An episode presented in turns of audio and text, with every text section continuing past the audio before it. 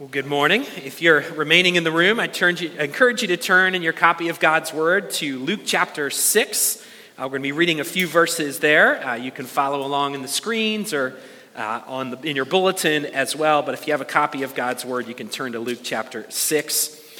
Um, just as you're turning, we talk a lot about, um, in our culture today, we talk a lot about work life balance. And, and maybe you've thought about that with your own life and, and your own work. Um, we now in our culture have these cell phones where we can get work emails, we can get work text messages, and work phone calls at any point. It's like carrying the office with us wherever we go. And so that's a new thing in our culture. And the other thing is, um, I've noticed more and more that the in, increase in side hustles, maybe you've heard of this before, um, but about 45% of Americans uh, have now what's called a side hustle or a second job or a second source of income. And so you add all these things together, and we really deal with, in American culture, figuring out this work life balance and what is uh, the healthiest way to, to balance our, our rest with our activity. And uh, the Bible talks a lot about this, believe it or not. There's a lot of ancient wisdom in the Bible about work life balance. Uh, but it's also a topic that managed to get Jesus in a little bit of hot water uh, during his ministry. And that's what we're going to read about this morning um, from Luke chapter 6, verses uh, 1 through 11. Two instances in the life of Jesus uh, that got him in a little bit of trouble. So, uh, Luke chapter 6, starting in verse 1. On a Sabbath, while he was going through the grain fields, his disciples plucked and ate some heads of grain, rubbing them in their hands. But some of the Pharisees said, Why are you doing what is not lawful to do on the Sabbath? And Jesus answered them, Have you not read what David did when he was hungry, he and those who were with him? How he entered the house of God and took and ate the bread of the presence, which is not lawful for any but the priests to eat and also gave it to those with him. And he said to them, The Son of Man is Lord of the Sabbath. On another Sabbath, he entered the synagogue and was teaching, and a man was there whose right hand was withered. And the scribes and the Pharisees watched him to see whether he would heal on the Sabbath, so that they might find a reason to accuse him. But he knew their thoughts and said to the man with the withered hand, Come and stand here. And he arose and stood there. And Jesus said to him, I ask you, is it lawful on the Sabbath to do good or to do harm, to save life or to destroy it? And after looking around at them all, he said to him, Stretch out your hand. And he did so, and his hand was restored. But, there were, but they were filled with fury and discussed with one another what they might do to Jesus. This is God's word. Father, thanks so much for uh, just the gift of worship this morning, Lord, as we pray uh, each week. Um, the way the, our liturgy and our routine each Sunday um, communicates the gospel to our hearts, Lord.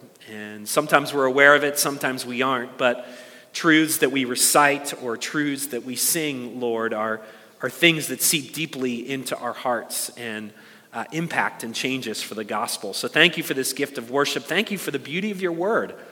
Um, thank you for this Lenten season and our opportunity to, to look at the gospels. And just pray that as we uh, reflect on your word now, Father, that your spirit would visit us um, and change us as a result. Refresh us in the truth of the gospel. It's in Christ's name that we pray. Amen. So, we're about three weeks into our Lenten season now, and if you've been with us, you'll know that uh, we've been looking at stories from the Gospels that are uh, a little less recognizable, um, s- stories that uh, are not told very often. Um, and that's partly because they're sort of difficult to read, because we're reading stories in which Jesus faced a significant amount of opposition. Uh, Albert Einstein once said that great spirits always encounter opposition. And that was certainly true of Jesus Christ when he was here on this earth, and particularly uh, the three years of his ministry and towards the end of those three years. Uh, if you were with us at the very beginning, we looked at a story from the beginning of Jesus' ministry where uh, at the very end of the story, his enemies had gathered together and were ready to throw him off a cliff because of blasphemy. These weren't strangers. These were, this was from his hometown. These were friends, family members, and people he'd grown up with. Last week, we saw a story at the end of his ministry where everybody was getting ready to, to stone him for what he'd said and what he had done. And so these are both bookends at, his, at, at either end of his public ministry that shows that everything's sort of in the middle. There were great moments, but there were lots of moments of intense opposition when it came to Jesus and what he taught, what he was trying to do. And really, this story is no different. At the end of our story, as we read, his enemies were full of rage and they were planning to have him killed. Three different gospel writers, Matthew, Mark, and Luke, all tell this story in one fashion or another. At the end of the Mark account, it says, uh, Jesus says to them, The Sabbath was not made for man, nor man for the Sabbath. And Jesus concludes this narrative by saying, The Son of Man is the Lord of the Sabbath.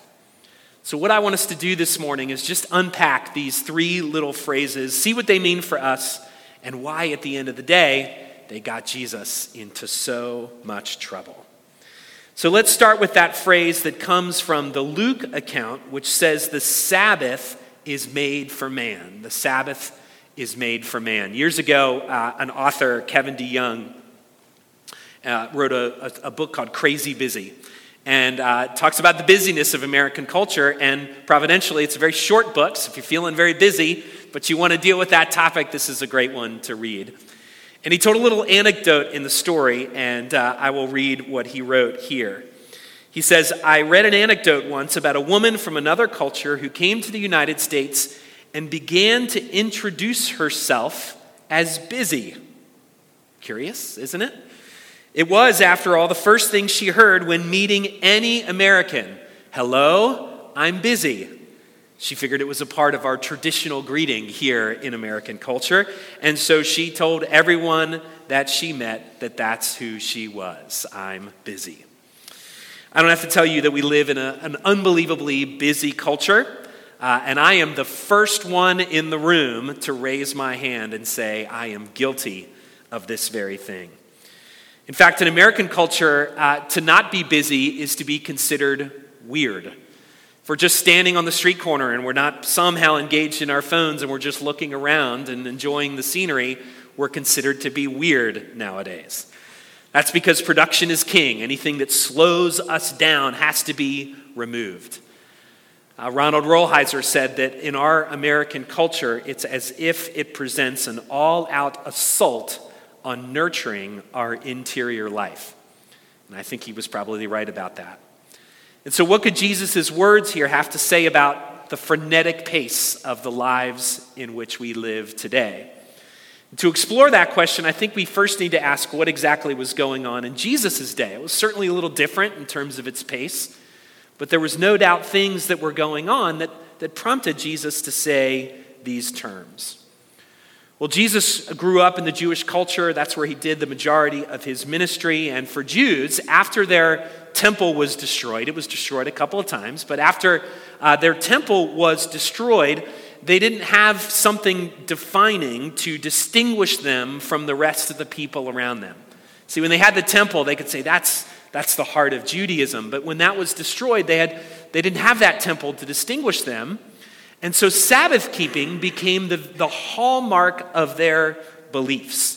The Sabbath was their day of rest, it was precious to the, Drew, to the Jews, and it became this practice that distinguished them from the rest of the world that was around them, their Sabbath keeping. Now, maybe there's something to that. Uh, maybe there's something true there for you and I as well. If we live in a sort of culture of a frenetic pace, perhaps the way we can swim against the stream the way we can signal our faith to the rest of the world around us is to practice the Sabbath, to, to practice this, this regular, this intentional rest. So, what does Jesus mean when he says that the Sabbath was made for man? If you go all the way back to the book of Genesis and the story of the, the creation of the world, it tells us that God created the world in six days, and on the seventh day, he rested. Have you ever thought about that? On the seventh day, he rested. Did he rest because he was tired? He was worn out from six days of creating the world. He just needed to sit down and, and recharge his batteries a little bit, needed to have some me time. No, we don't think that's what was going on at all. What was God doing? He was, he was setting a pattern, He was setting an example for us, for all of humanity. So, so there's even a part of the fabric of creation that says we work and then we rest. We need both to work and to rest.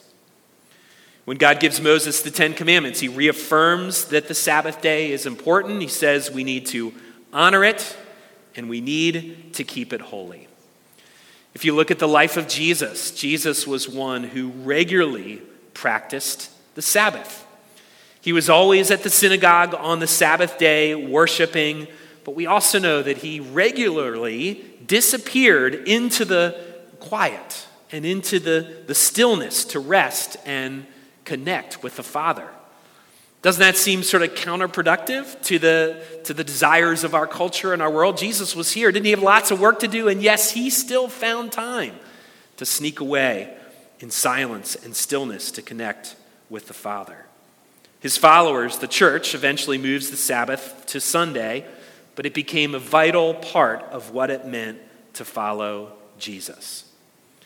So, if we are his followers as well, what does this Sabbath do for us? What does this rest do for us as God's people? Well, of course, it offers uh, a respite for us, but it offers perspective as well. It's, a, it's an active reminder to us that we are not God. It reminds us that we need rest, that we cannot go on forever. Have you ever wondered, uh, you know, we're a little sl- uh, lacking on sleep this morning because of the, the loss of the hour? Have you ever sat and wondered, why does God make it so that we need to sleep at night? Wouldn't it be so much more productive if we could? And you hear stories of people that, oh, I can do everything on three hours of sleep at night. I've never been one of those people. Why does God make us sleep? I think He makes us sleep as a regular reminder that we can't live in perpetual motion that we are different than him. We are not God, we are his creations. And that means our abilities, it means our, our stamina are limited. And so, this need for rest and the Sabbath itself is a way for us to be humbled, to be reminded that we are creatures who are in need of rest. We don't just need it physically, but we also need the humbling that comes from it as well. So that's why God gives us this Sabbath. But I think He also gives it to us because we need a certain rhythm and a routine to our lives. Because the Sabbath was never just about rest, but it was also about this routine of worship. This, this routine of, of gathering together as God's people to remind our hearts of the very things that matter most.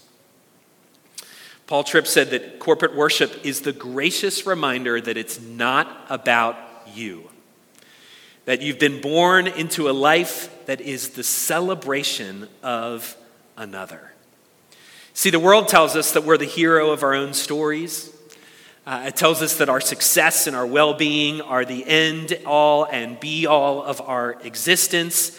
And then we come to worship we sing the songs, we go through the liturgy, we come to worship, and we're actually reminded that this is not all about us.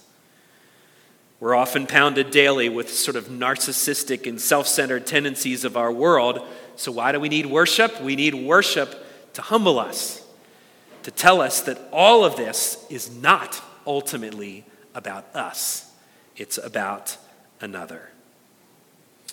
But there's more to this. The world around us also pounds us with all sorts of alternative messages about life.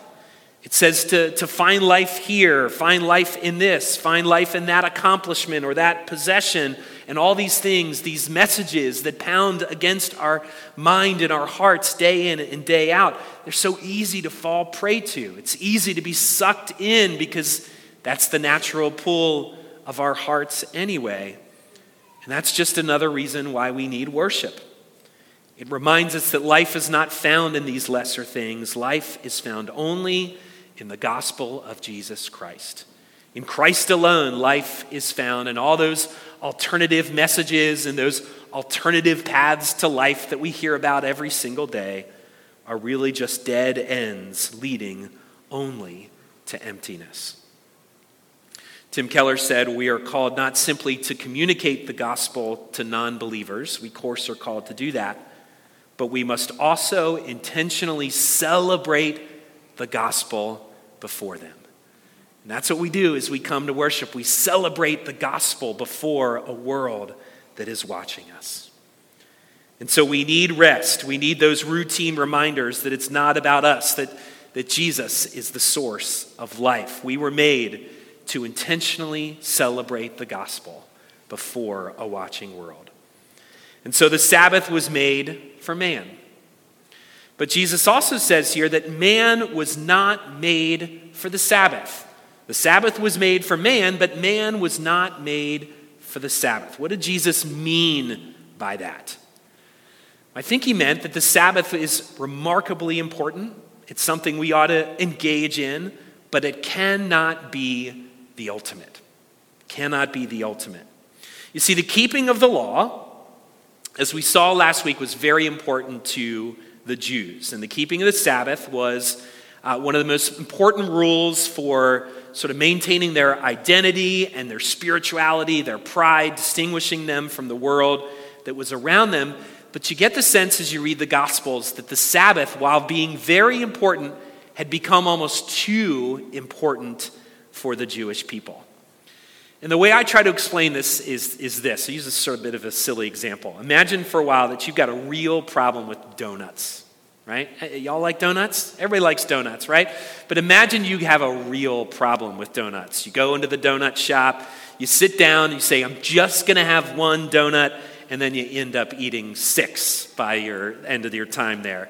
And so you decide this is a real problem. I got to fix this about myself. And so you make a rule for yourself that says, next time I go to the donut shop, I'm only ever going to eat one donut, and I'm not going to eat any more.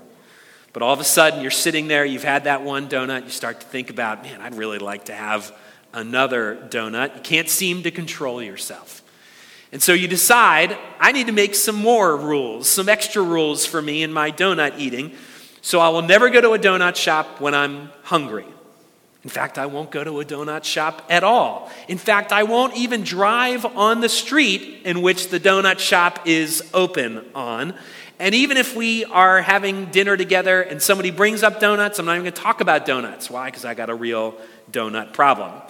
What have you done? You've, you've taken that original rule of limiting yourself to one donut, and now you've made all these other rules to protect yourself from breaking the original one. Now, why do I tell this story? Well, the Jews, in some ways, had done this very thing with the Sabbath. They believed in the importance of this rule, but they created all sorts of additional laws to protect them from breaking that principal law. In fact, if you go to one of their sacred texts, a text called the Mishnah, you'll see that it outlines 39 additional rules about keeping the Sabbath.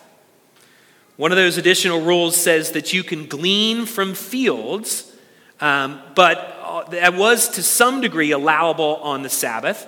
And so you could pluck and eat the grain, but rubbing it between your hands was considered work and a violation of the Sabbath. And yet, that is exactly what Jesus' disciples do in our text. It's the very thing they do in our narrative. The Jews also believed that, that life and death matters of health were allowed on the Sabbath, but if you could wait, then you should. Life and death matter, allowable on the Sabbath, but if you can wait, if it can wait till Sunday or Monday or another day, then you should wait. And so they had this rule as well. And so the Jews had heard that Jesus was healing people on the Sabbath. So they decided to spy out on him. And what does Jesus do in our text? He intentionally heals a man's withered hand on the Sabbath. And you can read their reaction in verse 11. They were filled with fury. They discussed with one another what they might do to Jesus. That word fury means, it's, it's sort of softened in our translation. It means blind, inconsolable rage. Blind, inconsolable rage. And both Matthew and Mark tells us that after this, they wanted to kill him for his violations of the Sabbath. What was going on? Well, they had become so blinded by their rule keeping and their rage that they even missed the fact that this man was healed. I always laugh at this poor man in the story. I guess it was a good day for him. But he's been healed, and nobody seems to care or take notice. He has to wonder hey, didn't anybody notice here that that my hand was healed in this process. What a good day this is. At the end of the day, it really is a question of authority. Does Jesus really have the authority to redefine what the Sabbath is and how we practice it? But I think there's also a warning here, a great temptation in the thinking that the practice or the rule keeping becomes the ultimate thing that defines our faith. And we saw this a little bit last week. You see, for the Jews, their entire identity was rooted in their rule keeping. It was the thing that, that differentiated them from the rest of the world, but it had become the entire substance of their faith. So, what that means is this Sabbath, which is a good thing, this good practice, had risen to the level of the ultimate. And so Jesus came to say, man was not made for the Sabbath Instead, the ultimate, the essence of all this thing, the core belief of what all this really is, is about Jesus Christ and about Jesus Christ alone. And so that brings us finally to the last thing that Jesus says here that he is the Lord of the Sabbath. Christ is the Lord of the Sabbath. He comes to provide rest, but he comes to provide rest that is beyond simply physical. He brings spiritual rest. He brings true rest for our souls. David Brooks wrote an article a few years back called The Epidemic of Worry. And if you pay any attention to our culture today, you know levels of mental health, mental levels of worry, um, anxiety are just off the charts. When he wrote this um, article, it was just right in the election season. And uh, he said that, uh, you know, this election, these election cycles, which are about to get in again, are tutor- tutorials on worry. And that mental health professionals are even starting to see people come in with election related anxiety. So they even have a name for it now. Well, he writes this We feel besieged by busyness and plagued by the daily excess of choices. At the same time, there's a pervasive cosmic unease. I thought that was insightful. A, a, a, pervasive cosmic unease and anxiety that we don't quite understand the meaning of life or have not surrendered to some all encompassing commitment that would bring coherence and peace. You see, friends, I think all of us, we all experience worry. We all experience it at all sorts of levels, including the deepest of level. We feel a restlessness inside of us that often feels unquenchable. And so, what do we do with it?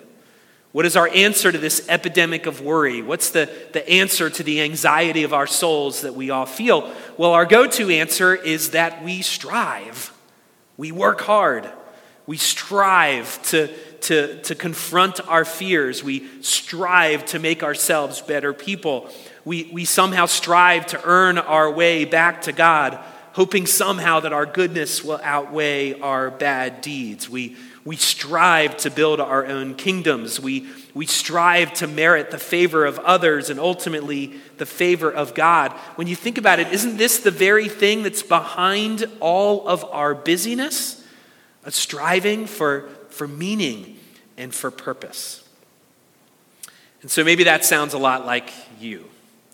If this is you, Do you strive like this? And if so, aren't you tired of it? Aren't you tired of striving? Wouldn't you like a, a vacation from your worry, a break from all this hard work and from all this striving? Well, Jesus comes along and he says, Come to me, the Lord of the Sabbath, and find rest for your souls. You see, we strive to confront our fears, but Jesus tells us that his perfect love casts out all of our fears. We strive to better ourselves, and, and he tells us to simply own our mess and stop pretending. We strive to earn our way back to God, and he tells us that we are hopeless in trying to do so, and that's why he came to do it for us. We strive to build our own kingdoms. He tells us to live for his. We strive to merit the favor of others and the favor of God. He tells us to stop striving and instead to rest in what He has done for us. See, friends, here's the beautiful thing about Jesus. In Jesus, every single day becomes the Sabbath. Every single day is an opportunity to experience rest for our souls. I'll close with St. Augustine, who always said it best when he said, Thou hast made us for thyself, O Lord, and our heart is restless until it finds its rest in thee. Let's pray.